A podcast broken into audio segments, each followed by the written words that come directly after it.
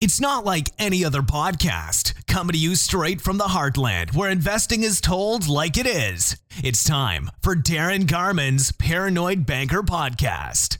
Hold on, because here comes the next episode of the Paranoid Banker Podcast. So, when it comes to what's working in the marketplace now with multifamily and really what you should be focusing on, um, I would really kind of answer that question on what you should not be focusing on. And uh, because what you should be focusing on really, that criteria does, hasn't really changed at, at all. And what I'm talking about there are things like location, tenant mix, um, age of property, what kind of property is it? Is it converted? Is it not? Uh, and in many of my books, especially the nine month investment, uh, and especially going pro, um, in those books, I really outline what you really need to be looking for in terms of criteria, and that really hasn't changed at all. And so, to really go over what you should be looking for, there's no real outlier here. There's no specific little niche kind of property or multifamily property you should be looking for. Uh, you know, there's there's really not. And you can make an argument maybe in certain geographical geographical locations that uh, this kind of property is hot right now, maybe size-wise, or this location is hot right now, location-wise, in terms of maybe geographic. So you can make maybe some of those arguments, you know, but at the end of the day, the criteria really hasn't changed. And and I'm not going to take this version of this podcast to go over my criteria and all of the things that uh, I, I, really recommend you look into and avoid. Um, those are in my books. So you want that information, well, you know, just go, you, have got my books. But, you know, for those of you that may be watching or listening, you know, just go to daringarman.com and my books are there. Go to Amazon and if you like paperback, you can buy books there.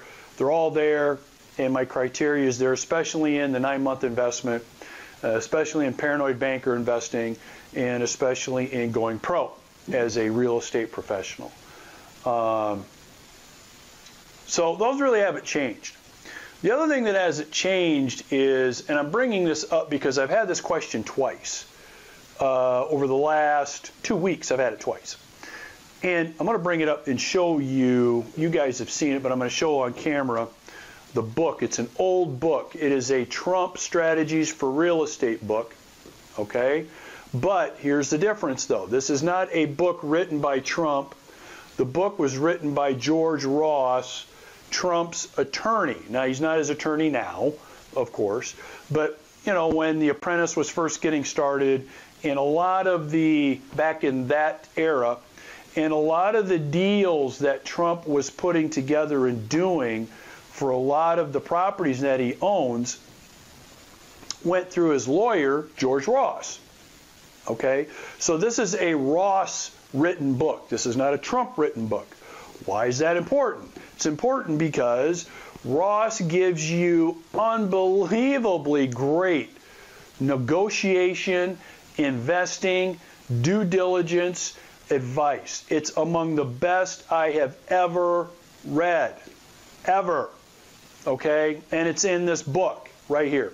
So, I mean, I'm not pitching the book, I'm not selling it. Uh, I, I, mean, I don't care if you buy it or not or get it.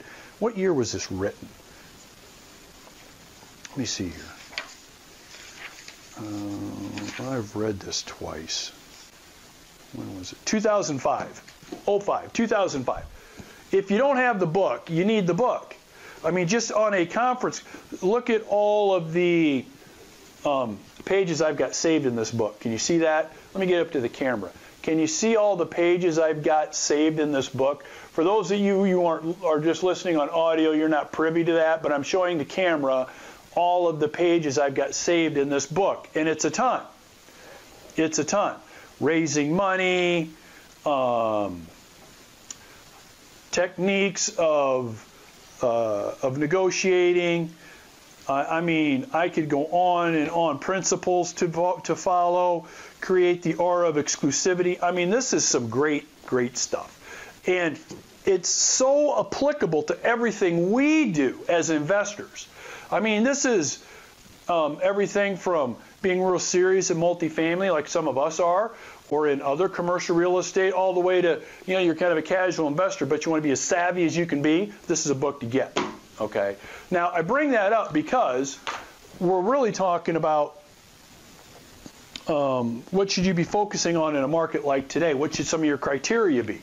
Well, one of the criteria really needs to be is to go in as smart as you can, as savvy as you can, and being the best negotiator you can.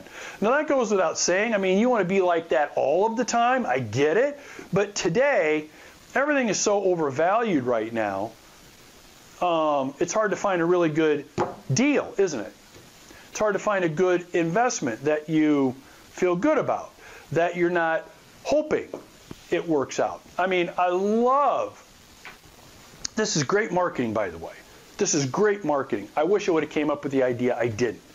I love the concept that I see now everywhere of targeted returns. You guys have all seen this.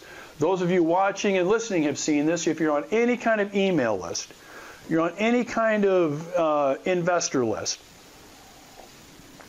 they are sending you properties that they're looking at purchasing, developments, whatever it is. And what do they got on there? Big ass targeted returns 16%, 18.2, 16.3, 17.4. Come on. Really? So you're really telling me that in an overheated, overpriced market that we have today, and by the way, just as an aside, I'm recording this in October of 2021, depending on when, I mean, people sometimes listen to podcasts years down the road, right? So I'm this is what I'm recording. You're really telling me you're going to be getting an 18% return in an overheated market buying a beautiful trophy like property. Come on. That's not going to happen. But by saying targeted return, that word targeted, there's no warranties, there's no guarantees, there's nothing like that. And they could be off 18% and still be okay. All right? So, I mean, I'm picking on those folks that do that a little bit, admittedly, but I'm saying it because one of the things that you need to really be looking for in this market, in terms of criteria, it gets back to this book. It gets back to going in savvy with some wisdom, knowing that everything is now hyper marketed, hyper oversold right now. And I say everything. It's not, I mean, that's not accurate. It's not everything, but it's close. It's close. So the first thing going into the market today, you got to be smart in terms of being disciplined. Okay, answering the three questions. What is it you want? Okay. Why do you want it? Okay.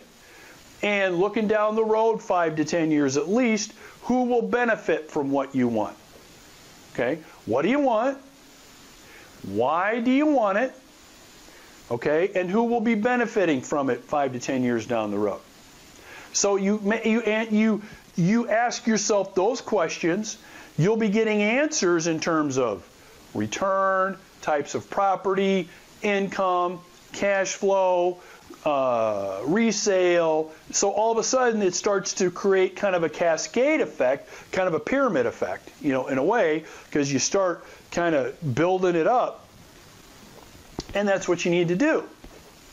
Okay, you shouldn't be going out there like this. Well, yeah, I got 200 grand to put into something. I'm just looking to put it into something that looks decent. That shouldn't be. And by the way, I understand that. I understand totally.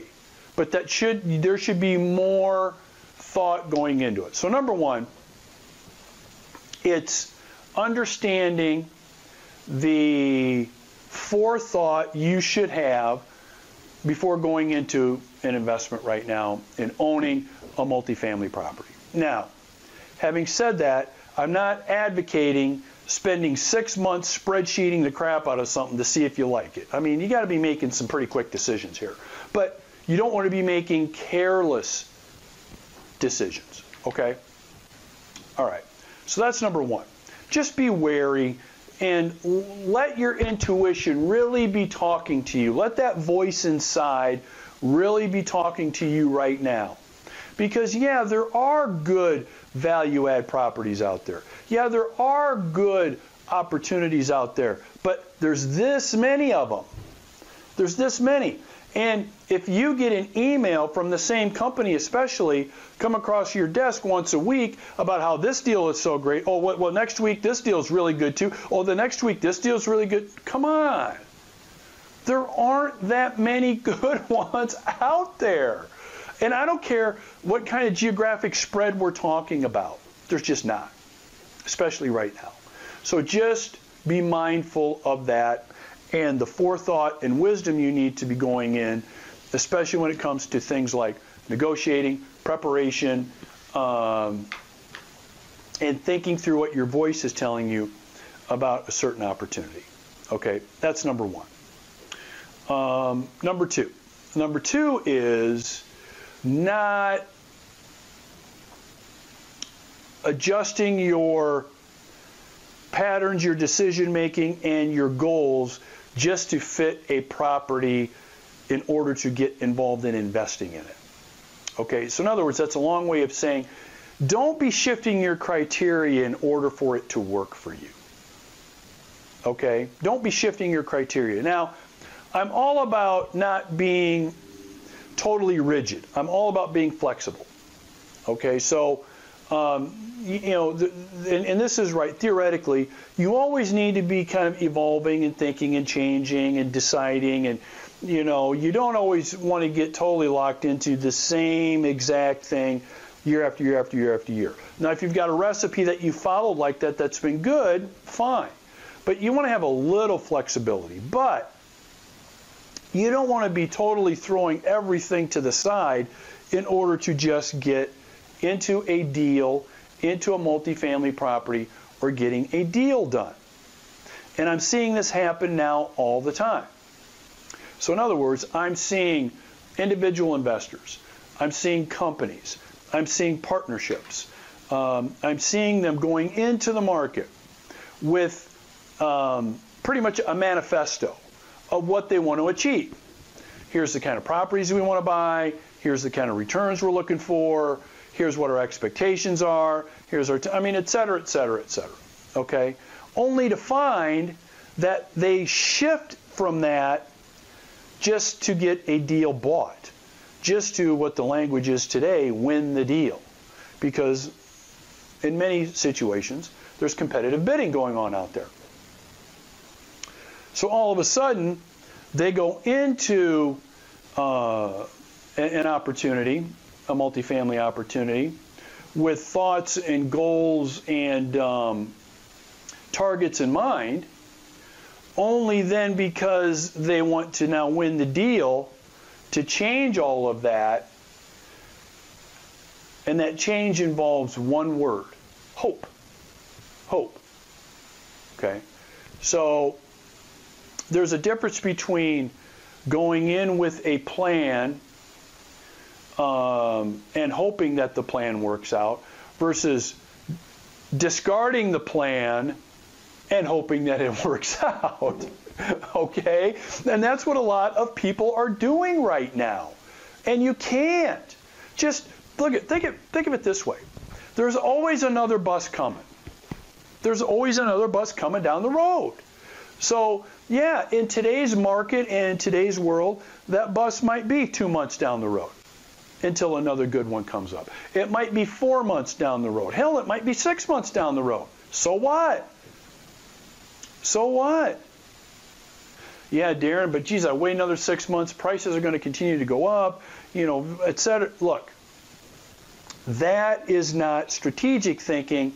That is panic thinking. Let me ask you a question. Do you think that real estate values, especially multifamily, are going to go continue to go up and up forever. From here into eternity. Here until I leave this earth, do you think values are just going to go up month after month, year after year. No, they're not.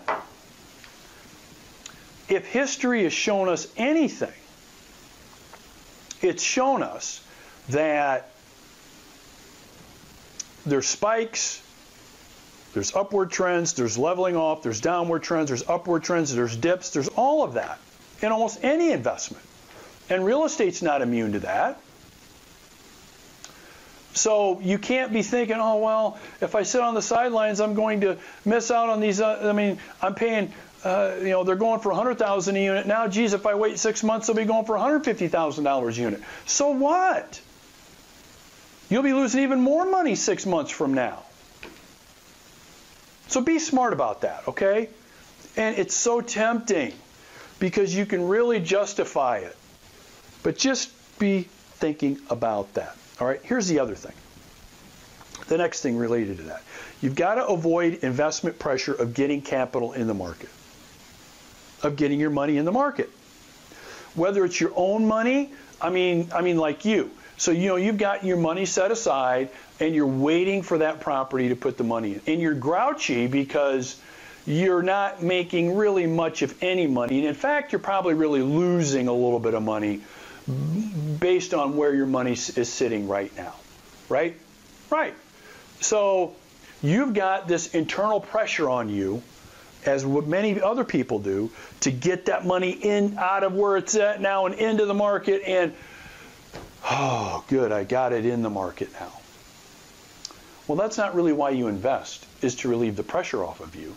You invest to make a profit, hopefully a large profit has nothing to do with how you feel emotionally. But yet, that's how a lot of people are behaving. They're behaving emotionally because they feel they need to be getting their money from point A into the market at point B, and they're willing to take on the risk or maybe not even want to think about the risk involved in that just to get their money into that investment.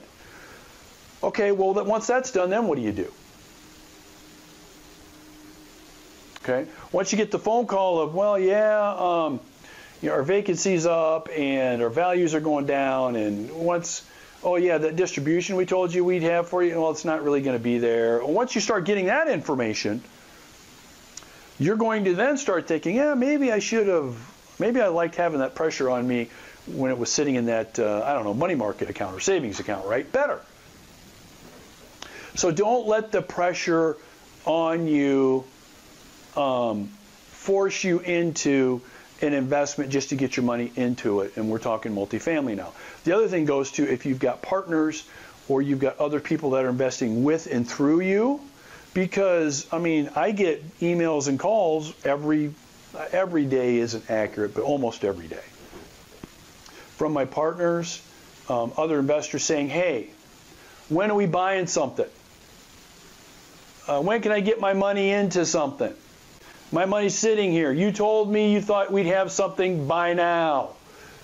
Uh, I mean, I got lots of pressure on me right now from investors, uh, my own partners, saying, Darren, come on, we got to be buying some stuff here. No, we don't. Only if it meets our criteria that we've already pretty much talked about before. Yeah, hell yeah, we'll jump into it full throttle, man. I'm there and we're going for it. But if it doesn't, I'm not putting our capital, your capital, in the market in a property that I don't feel good about if I can't go back to you and say this is a good property to buy. I don't want to go back to you and say, yeah, you know what, Bill, we finally got your money in a property. I don't care. I want to go back to you and say, you know what, Bill, we finally got your money in a property you're going to absolutely love. It's going to be great. But until I can say that, I still got that pressure on me that Bill wants to get his money in a property, and I'm not going to put it in a property just because I got Bill and 25 other people calling me, telling me to get their money into property. Because here's what happens. What a lot of people then think is, well, all of a sudden my partners are going to go somewhere else. Well, they might. They, they may choose a different investment. Well, they might. But again, those are no reasons to be getting involved in getting deals done just for the sake of getting deals done. Okay? And here's the last one. And not a lot of people think about this. And I don't mean to come across like I've got like this some big secret. Oh, nobody knows about this. But what I'm going to tell you, it's going to make so much sense to you, but I promise you don't hardly ever think of it. And it's simply this. If we've been taught anything as just general investors, it's really to make sure you spend the majority of your time doing what most everybody else is not doing.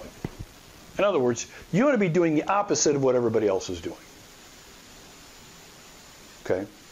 So, if you look at me, so what's my philosophy right now? My philosophy is to continue to drill and find great multifamily properties that we can own. I'm still on that track, right? As long as it meets our criteria, and as long as it can be an investment that our partners know meets our criteria. What's everybody else doing? Everybody else is doing, oh, we're just going to get out there, competitively bid, buy something. Oh, great, we've locked up a property at $125,000 a unit. We feel great about this, and we're, good, we're just going to go forward.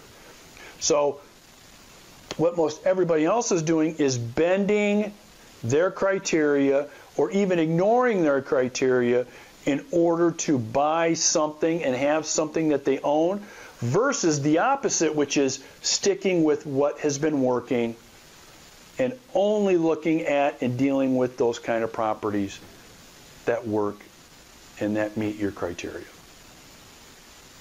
Okay. In other words, I mean, in a real general way, everybody's out there buying and overpaying for stuff. I'm not. And I'm not doing it just because everybody else is. And if there's one thing that we've been taught as investors from like historically, it's been to think and do the opposite of what everybody else is doing. Okay. Um, and again, that's not to say that we're still not looking. We are. We're still not going to buy. We're going to buy. So we're still as aggressive as we possibly can be. But we're not carelessly aggressive, which is what everybody else is doing right now. And when I say everybody else, I don't mean everybody, but 90%.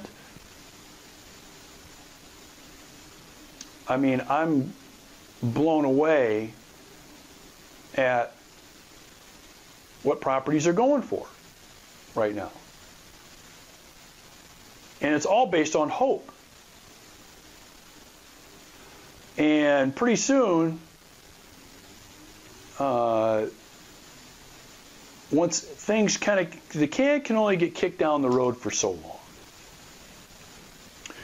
And I want to be in a position, as I've said before, and we will be in a position to have conversations with people that find themselves in a bad position because of hope and because they wanted to win the deal. Okay, so when it comes to you, your own criteria, what you need to be thinking of and looking at, I really suggest you think about what I've just talked about. What it will do is it will create a huge amount of free time for you. It will. Because now all of those properties that cross your desk that you pretty much have dug into, you've gone under the surface and you've looked into it, you already know, oh, geez, I mean, I can't figure that out. Next, next, next. It's not, well, I'm going to spend three days spreadsheeting this to see how I can get this to work. You've saved yourself three days. And what's good about that is you can now look at more deals versus spending your time on that one. Okay? So, moving forward in the market, what are some of the things you should be looking for? Those really haven't changed. Again, go to my books, check them out in terms of what we're talking about there. I really want to talk about some of the things you don't want to be doing that everybody else is doing, that you don't want to be joining and getting on the bandwagon and um, and doing.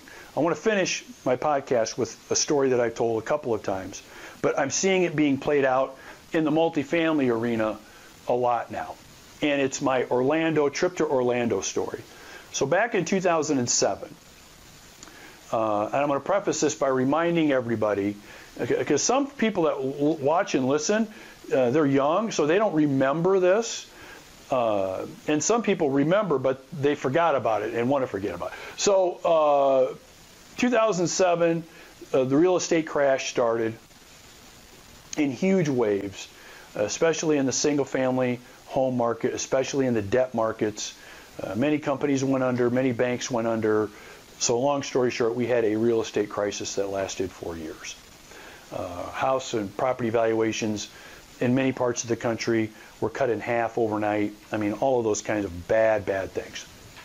So, this is right before this happened. So, this is 2007, before months before the crash. I'm in Orlando at a conference, and I get out, I, I'm getting out of the airport to get into a taxi, and I'm talking to the cab driver, just making small talk. Where are you from, and what are you here for, and and so I was told him I was here for a, a business conference, mastermind conference, business uh, business owner conference. And so of course he jumps into, well, what do you think of um, what do you think of real estate? And I said, well, I'm in the real estate business. I like real estate. So he starts telling me that on the side, he's flipping condos. He's flipping condos. And so he drives taxi and he flips condos. And how great it's going for him and how much money he's making doing this. Now, look, um, if you're a cab driver, if what, whatever you're doing and you want to flip condos on the side and make money, God bless you. God bless you if you can start doing that full time, and that's what you do if you don't want to be doing your cab driving or whatever else you're doing. Go for it. Okay? However, the red flag starts going up when I've got a guy that's telling me that he drives cab and he flips condos. Then I ask him how long he's been doing it. He tells me about six months. About six months and all the money that he's making. So I get out of the taxi cab having a nice conversation with the man, pretty much knowing that there's there's definitely some problems out there. I knew that there were some problems. Did I know it would be the degree it was? Of course not. But I knew that we were in trouble. I knew we were.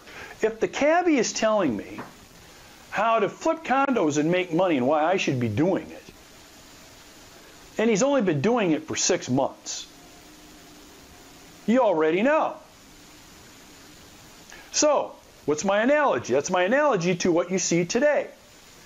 I see dozens and dozens and dozens of investors that are starting, overseeing, and running real estate partnerships in, in, in, in, in a big way that have absolutely no experience.